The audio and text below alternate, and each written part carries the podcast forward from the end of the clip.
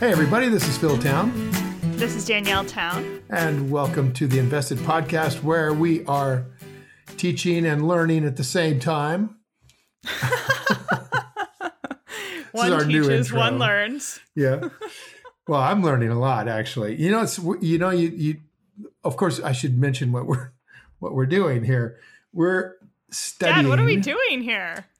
we're we are studying Warren Buffett and Charlie Munger, um, trying to channel these guys. This is something I've been doing for 30 years, and Danielle has been learning from me. Um, and we are, I don't know, about 120 podcasts into this learning process. It sounds like we're um, like those people who contact the dead trying to channel Warren Buffett and Charlie Munger. and they're not dead. They're not dead. I, we, we were just visiting Charlie last February. Dan and Danielle and I went to his annual meeting, and Charlie was making a joke about the age of his board of directors. He said they just mm-hmm. added a new board of director member, quite young, and that reduced the average age of the board of directors to 89. That's right. It cracked me up. He's in very good humor about his age. I think he they is. both are. I think when you've had a really good life, it must get to the point where you're just like, things are good, you know? Like, um, if I kick the bucket tomorrow, it's okay. If I keep on for another 20 years, that'd be great. like, things are good. It's so interesting where both these guys are at right now for investing as well, because – they're both really up there a long way and they're continuing in terms of age and they're continuing to implement the same basic strategy they've been implementing for 60 years and that is to wait patiently yeah. in cash. This is an investing podcast. Maybe oh, yeah. now we should say that like mm, 2 minutes into it. This is an investing podcast. That's what we're doing. For doing. everyone who accidentally clicked on it, where dad, who is a hedge fund manager and educator, uh, about investing is trying to teach me how on earth he does what he does. And what he does is try to channel Charlie Munger and Warren Buffett. And so I have also learned a lot about them. And I have to say, the apple doesn't fall far from the tree since Danielle's first investment was Whole Foods, which was just acquired by Amazon. And we were trying to calculate the exact rate of return, kind of depends on how we adjust her basis for the dividends that she got. But basically, she's ballpark 50% return inside of one year. That is great investing. So, Charlie and Warren, here's the point I was going to make though, real quick. Charlie and Warren, Danielle is staring at the ceiling. Dan, Char- Charlie and Warren. Tell me, tell are, me, tell me about Charlie and they're Warren. Both you know old guys. Every time you talk about them, though, we learn something. So it's they're good. both old guys, and and they are both still being very, very patient. I mean, look, when you're 93 and you're being patient, then you know that you really have one way to invest. That's all you know. And so that's all you do. You don't do short term stuff, even when you're 93. Because Yeah, that's an interesting point, actually. Yeah, man. I mean, Charlie's basically investing for his family now, for the for the generations yeah. of Mungers, who he was, I hope, teasingly saying, "Don't do much." And so, because they've got these millions of dollars in great grandfather's bank account. And Charlie's basically has not bought a stock for about three years. He has Costco and Berkshire that he bought a while back. And he has a bunch of cash that he's sitting on. Warren, on the other hand, and he has, has some Chinese fund that he owns. Oh yeah, he's got a. That's right. That's uh, Li Lu's fund. I forget his name because we don't really invest in funds. So Charlie's got a little money there. So yeah. um, Warren also, or on the other hand, is sitting on approximately a hundred billion dollars of cash now, one hundred billion. Although he may have just spent nine billion, he's trying to to acquire a bankrupt energy company down in Texas right now, and there's a bit of a bidding oh. war going on with another investment group. And Warren doesn't get into bidding wars, so we'll see if the uh, utility chooses him or not. So hmm. um, he is basically sitting on. It's a sorry, I don't know about this. It's a private company. Uh, yeah, it is now. I mean, it's bankrupt, so the stock oh. is gone. So they're bringing it out of bankruptcy. Texas Utility, and Buffett has been buying utilities. He owns, um, interestingly, the Iowa utility, um, I forget the name of it, but they are the largest. They, they produce more wind energy um, than any other utility, I think, in the United States. And um, they believe that Iowa will be oil and gas independent. It will not require oil and gas energy at all uh, by 2025, I think. What? Yeah. They That's are, in seven, eight years. Yeah, they. I, I, might have this a little wrong, so don't take this to the bank. But I'm, I'm just remembering some things I read um, that they've really, really are proud of what they're doing with wind energy in Iowa, and it's, it's. There's a lot of wind in Iowa. It blows hard. Yeah. And uh, so they're doing well with that, and uh, that's created a, a a really good relationship between the Iowa Utilities Commission and Buffett, Berkshire. Hmm and then mm-hmm. he's taking that really good relationship and he's going around the country looking for utilities um, that might prefer him even at a low price because well, they're such a big him liking, Yeah, I can see him liking utilities because of the obvious moat that they have. Right. The it would be a toll bridge moat, right? Correct. It's just a total monopoly granted by the government, um, in effect. And um, in, you know, here in Georgia, if you want energy, you go to Southern companies and get it um, unless you want to put solar panels on your roof uh, at the cost of $85,000 or so, and a payback time of 30 years, including the government subsidy. So otherwise, most of us just get our energy from Southern. And that's uh, that's the way these companies protect themselves. They have a huge regulatory toll bridge moat that protects them, and of course, as a result of that, they're you rarely get a very good deal when you're trying to buy a utility because hmm. all you're buying really is the the uh, underlying dividend, which is typically around right now around two to three percent. So you mean with, because it won't grow that much? Right. It doesn't. Its growth is restricted by the state. Um, they can't just raise their prices willy nilly. And and um, if in fact, let's say natural gas prices continue to go down, utilities are often required to lower their prices to their customers. Yeah. So they control their they control their the state controls their profit margins aggressively and um, so you buy them for you know i mean you get a certain growth rate with with inflation which is good and then you get uh, a dividend. But the problem is with buying utilities is often they've been bid up enormously so that the dividend is low and the rate of growth is low because you already paid too much for the company. So when buffett's trying to do is just buy the utilities out of bankruptcy or buy them when they've been mismanaged and um, and get them at a reasonable price um, as he and Charlie insist on. So the point I was trying to make the long way around was that these guys are old guys. They don't know how long they're going to be around, and they still implement a very, very patient strategy that we teach here about Rule One investing, which is to just sit tight until you know what you've got is on sale and you understand it, and it's got a protection against competition. It's run by people you like, and those don't come along every day. So the reason that we think that you, the listener, and Danielle and I can go out and beat the market is that the market itself is full of impatience. The market is pretty much operated, or pretty much most of the market trading that's going on is through institutional investors who really, as we've discussed many times here, operate on a monthly to quarterly basis, where one year is a very, very long time to be patient. And we're in an environment where, as I said, Charlie hasn't bought a stock in three years. So that just isn't possible for the people who are out there competing with each other running funds. They just can't do it.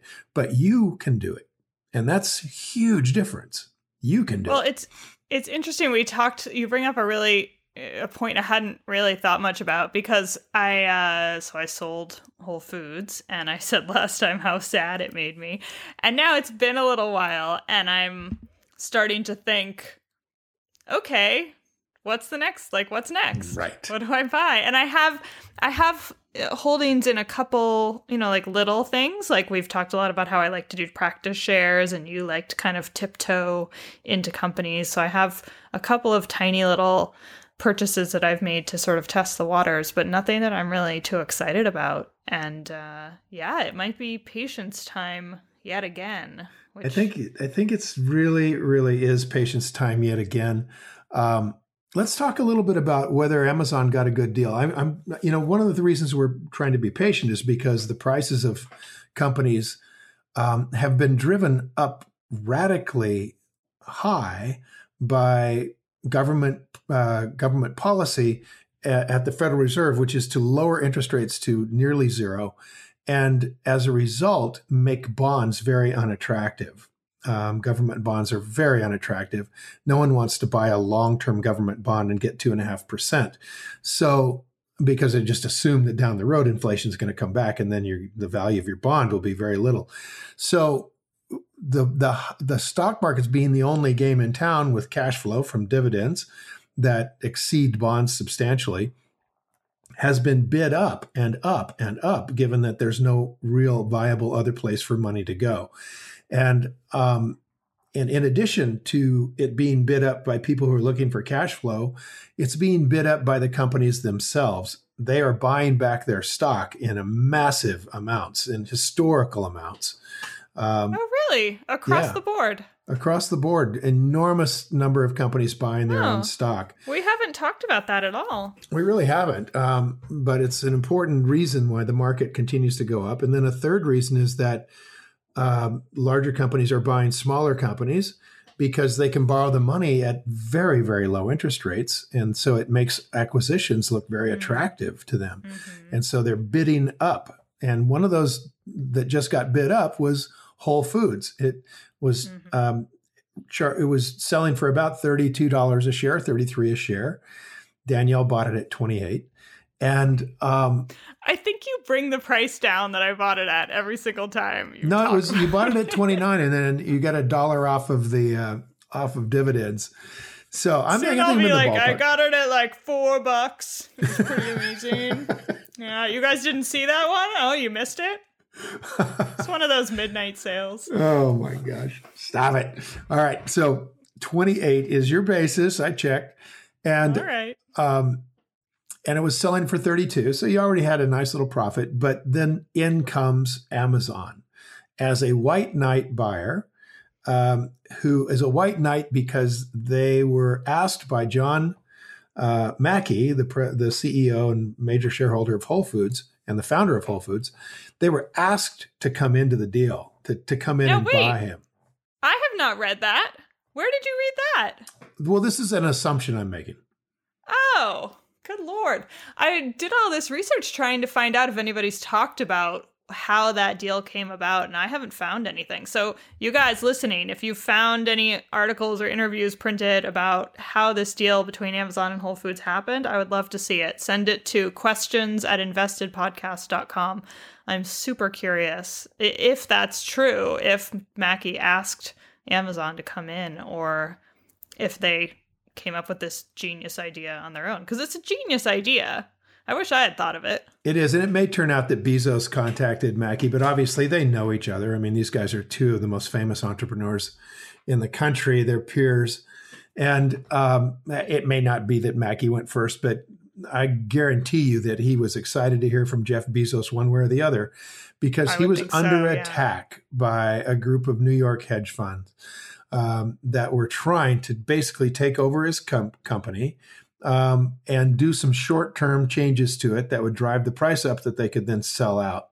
And it's the last, they attacked Mackey personally, which is just unheard of given that he's taken this company to the moon. But it just goes to show with Wall Street money, it's what have you done for me lately?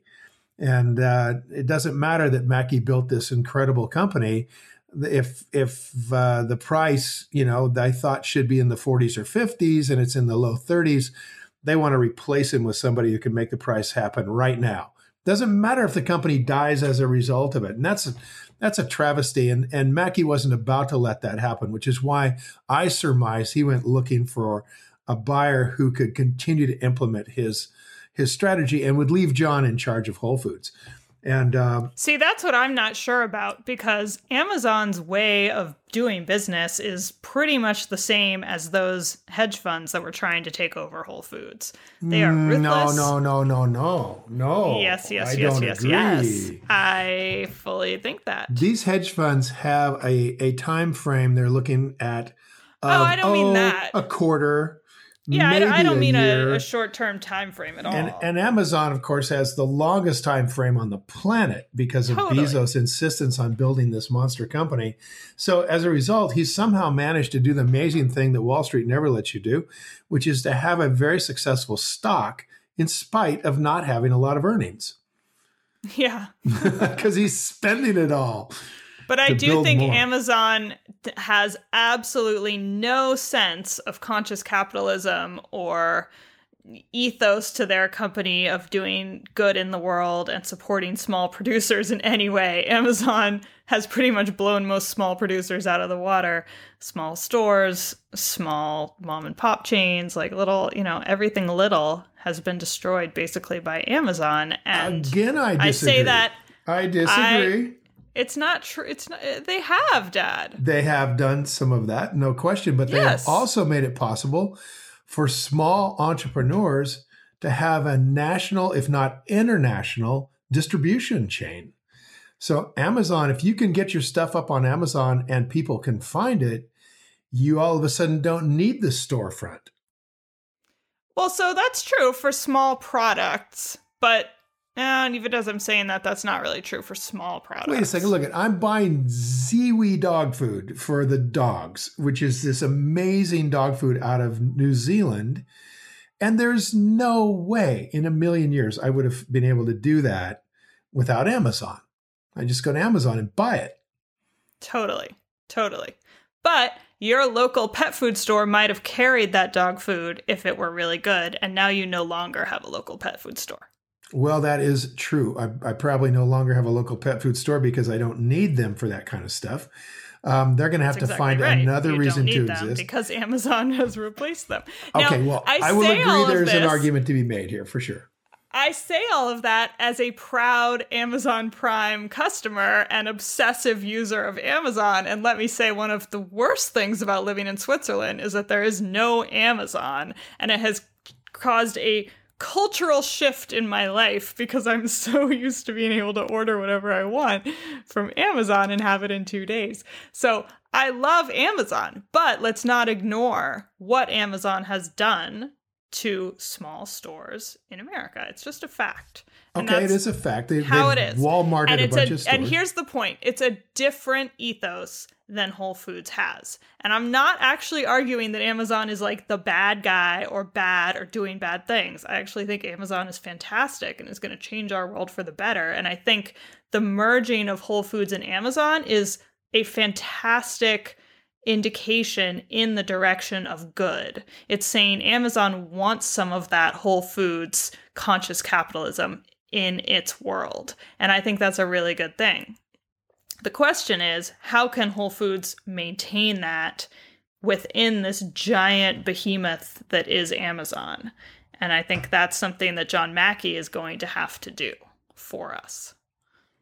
Well, I think that Amazon may have a bad reputation in terms of destroying, you know, the little local store. Certainly well deserved for that to the degree it happens. But I don't think it has, a, it's not a fair reputation to say that it is um, doing it all on the basis of price. What it's doing it is on the basis of convenience. And I think it's both. I go on there and buy high price stuff all the time. Let's let's use the Ziwi dog food as an example. This stuff costs for 2.2 pounds. This stuff costs like I don't remember exactly $20, $30. I mean it's well, super high price dog food but you're not comparing it to a nor- it's not an actual comparison. I mean, the so the comparison should be what it costs in a store versus what it costs on Amazon. The, the price is X. Is the price on Amazon X minus or is it X plus? Well, okay, but that's that's the again, I'm I'm giving you the fact that they're knocking off stores, but not because it's just low price stuff. In other words, it's not the dollar store of the internet it's got a lot of stuff out there that's high priced. Um, it's just that maybe I can buy it yeah. a little cheaper there, but I don't even look for that. I mean, I'm not a buyer that's looking at price necessarily. If I'm going out to buy a you know a, a dog food or a or a sports coat or something like that. Like I tried buying. Here's an example of where Amazon fails for me. Is I tried buying a nice quality sports coat on Amazon, And yeah, they have not That doesn't work. The whole no. clothes thing does not work. You no, you don't see the texture, one. you don't really see the color, you don't see the all of that stuff doesn't work. So it, you know that was a thing I had to send back and then go to a store personally and look through the stuff. So there's yeah. there's going to be a place. I'm just thinking of the difference between yeah, Switzerland they're, they're where there's no Amazon and and America. Like let's say Amazon just 20 years from now is everywhere. And Switzerland doesn't let it in there. So Switzerland's got all these little small stores and people go downtown and they walk around and they meet each other. And it's more like an old school life where you have an interactive community, right? Well, yeah, I mean, like there is online retailers in Switzerland. They're just Swiss. Oh, okay. So it's just not Amazon. But right. isn't Switzerland trying to protect its its yeah, shop, that, small shop point. guys? Yes, it's it's it's all about protecting Swiss industry, Swiss companies, buying Swiss, selling Swiss. It's all about Swissness. Yeah, it's all about Swissness. And in in America, you know, these guys are taking down small stores perhaps in the in the local square, but what might replace those small stores is hundreds of entrepreneurial ventures that now can reach a big audience. Absolutely. And that's why I said from the very beginning, I support Amazon and I think that they're not the bad guy. But that doesn't change the fact that they've knocked out a lot of stores. Yeah, I honestly that's don't know where I, I, don't know where I stand on this. It's like I'm an old guy, so I don't haven't got it figured out. But you can, you guys I can think, embrace it. Uh, on the clothing, on the clothing thing, they're trying. They own Zappos. I don't know if you've ever used Zappos, Dad, but it's a fantastic clothing site. I highly recommend it and they will send you clothes in one day. They started out with just shoes, now they do everything. And uh, they're just super good at showing what things look like and the fit and all that stuff. So, actually, little known fact Amazon owns them, but they have left Zappos. Do you know about Zappos? Well, I think I sent you your first pair. No, no, you're thinking of Tom's. Oh, yeah, I'm thinking of Tom's. you did give me my first pair of Tom's shoes. Those were cool. I thought that was Zappos. Okay, sorry. Not Tom's Zappos. makes the, Tom's makes shoes, and Zappos is an online real retailer in oh, okay. Las Vegas, and um and they've hugely disrupted the clothing industry. And uh, the guy who founded it has become one of the sort of uh, well known names amongst entrepreneurs for coming up with his own way of doing things that uh, that really worked, and a lot of people didn't think it would. So he sold out to Amazon.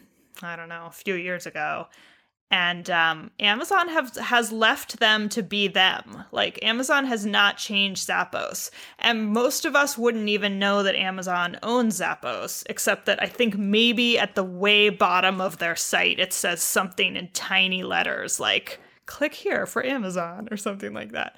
Mm-hmm. So they've really succeeded in that with Zappos. And I wonder if that's a good indication that maybe they'll succeed with it with Whole Foods as well, leaving Whole Foods to be Whole Foods and be successful in the way that Whole Foods is successful in the same way that they've done that with Zappos. I, I don't think so. there's any chance that John Mackey would have sold out to someone who's just simply going to pillage the company the way he was trying to escape from with those hedge fund guys. Um, he's absolutely been and left in charge. I'm sure that was part of the deal, and I'm sure that you know Bezos is interested in continuing the Whole Foods legacy. I mean, Bezos is a disruptor and a, a guy who's working for a future that's you know better and different than today, and and Whole Foods certainly yeah, fulfills that legacy. So that's I'm true. I'm really curious if we can figure out why he paid forty two dollars because as we said last time you know, clearly that, you know, almost would never happen that John Mackey would walk in and say, Hey, 42. And, and Bezos would go, Oh, 42. Cool. Let's just do it. Um, yeah. I thought it was cool last time how, um, so we got to kind of the middle number between the two of them because we, we, you were looking at free cash flow and you thought that, uh, basically if you looked at a normal growth rate, which I can't remember what growth rate you used, but I want to. We were playing with ten percent or something. Ten percent. Yeah. Uh, if they grew at that rate, then forty-two is too little, and if they didn't grow at all, then forty-two is too much. And we kind of decided both might be reasonable, depending on what kind of money they could put into the company versus what the situation would have been if Whole Foods went on as it was. And basically, they ended up in the middle, which I think seems like a perfectly reasonable and plausible way that things happened. Yep, and we also realized that if that if you know, since they sold it at 42, um, it makes a pretty strong case that the margin of safety price was something in the low 20s. So, oh know. yeah, so that's what we're trying to get to. is let's do the margin of safety price. Yeah, let's do the analysis. Um, a couple of things are important about Whole Foods that I, I think um, will feed into our our discussion of value here. Um, one is kind of their long-term growth rate is is coming from several. You know, we use several different uh, criteria for growth rates, several different uh, numbers in the accounting system. I'm really glad that you're mentioning this right off the bat because I do not know what growth rate to pick. I like looking at their numbers; they're all over the place. They are all over the place. So, um, over on our toolbox, we we have um, the annual numbers and the annual growth rates, and then we also where is your them. toolbox and what are you talking about? Ah, okay, rule1investing.com. There's a toolbox there, and you can use it for free for a while. See if you like it. Um, so you can go over there and take a look and sign up, and and you can get into the tools. We'd give them to you for free if they were given to us for free, but I got to pay for them. All the the flow of data and we spend about just to put this in perspective so you don't think I'm hustling you guys we spend last year we spent I think over four hundred thousand dollars on just on IT guys to keep the toolbox operating because you have all this data coming in. We have I think four or five hundred million pieces of data coming in daily uh, in terms of. Does your website like conglomerates all the SEC data for each company, right? It well, it does a couple things. First, we we subscribe to a conglomerator, if you will, um, who grabs all that data and then charges us to put that in our hands. And then we take that data and manipulate it mathematically to present that data so I could present it to myself as a rule one investor, how I would like to see that data. So instead of just looking at data year by year, I can see, okay, what's the 10 year average of this data? What's the seven year average, five year average? And then get it, you know, and then score that over time. And what that does is help kind of cut through all of the, amazing pile of numbers that are out there for companies. So basically, we boil down uh, figuring out the value of a business to a pretty simple thing, and that is that the value of a business today is the discounted value of all of the cash that that business will produce into the future. So we say, okay, well, uh, you know, if I'm going to make a million dollars a year for the next 50 years, that's $50 million. What's the value of that today? And certainly the answer would be different than $50 million, right? Yeah. Is this the margin of safety price that you're yeah, talking about? Yeah. Okay. So like you're because in the pay... real world, in the non-rule number one investing world, people call this a discounted cash flow analysis. Correct.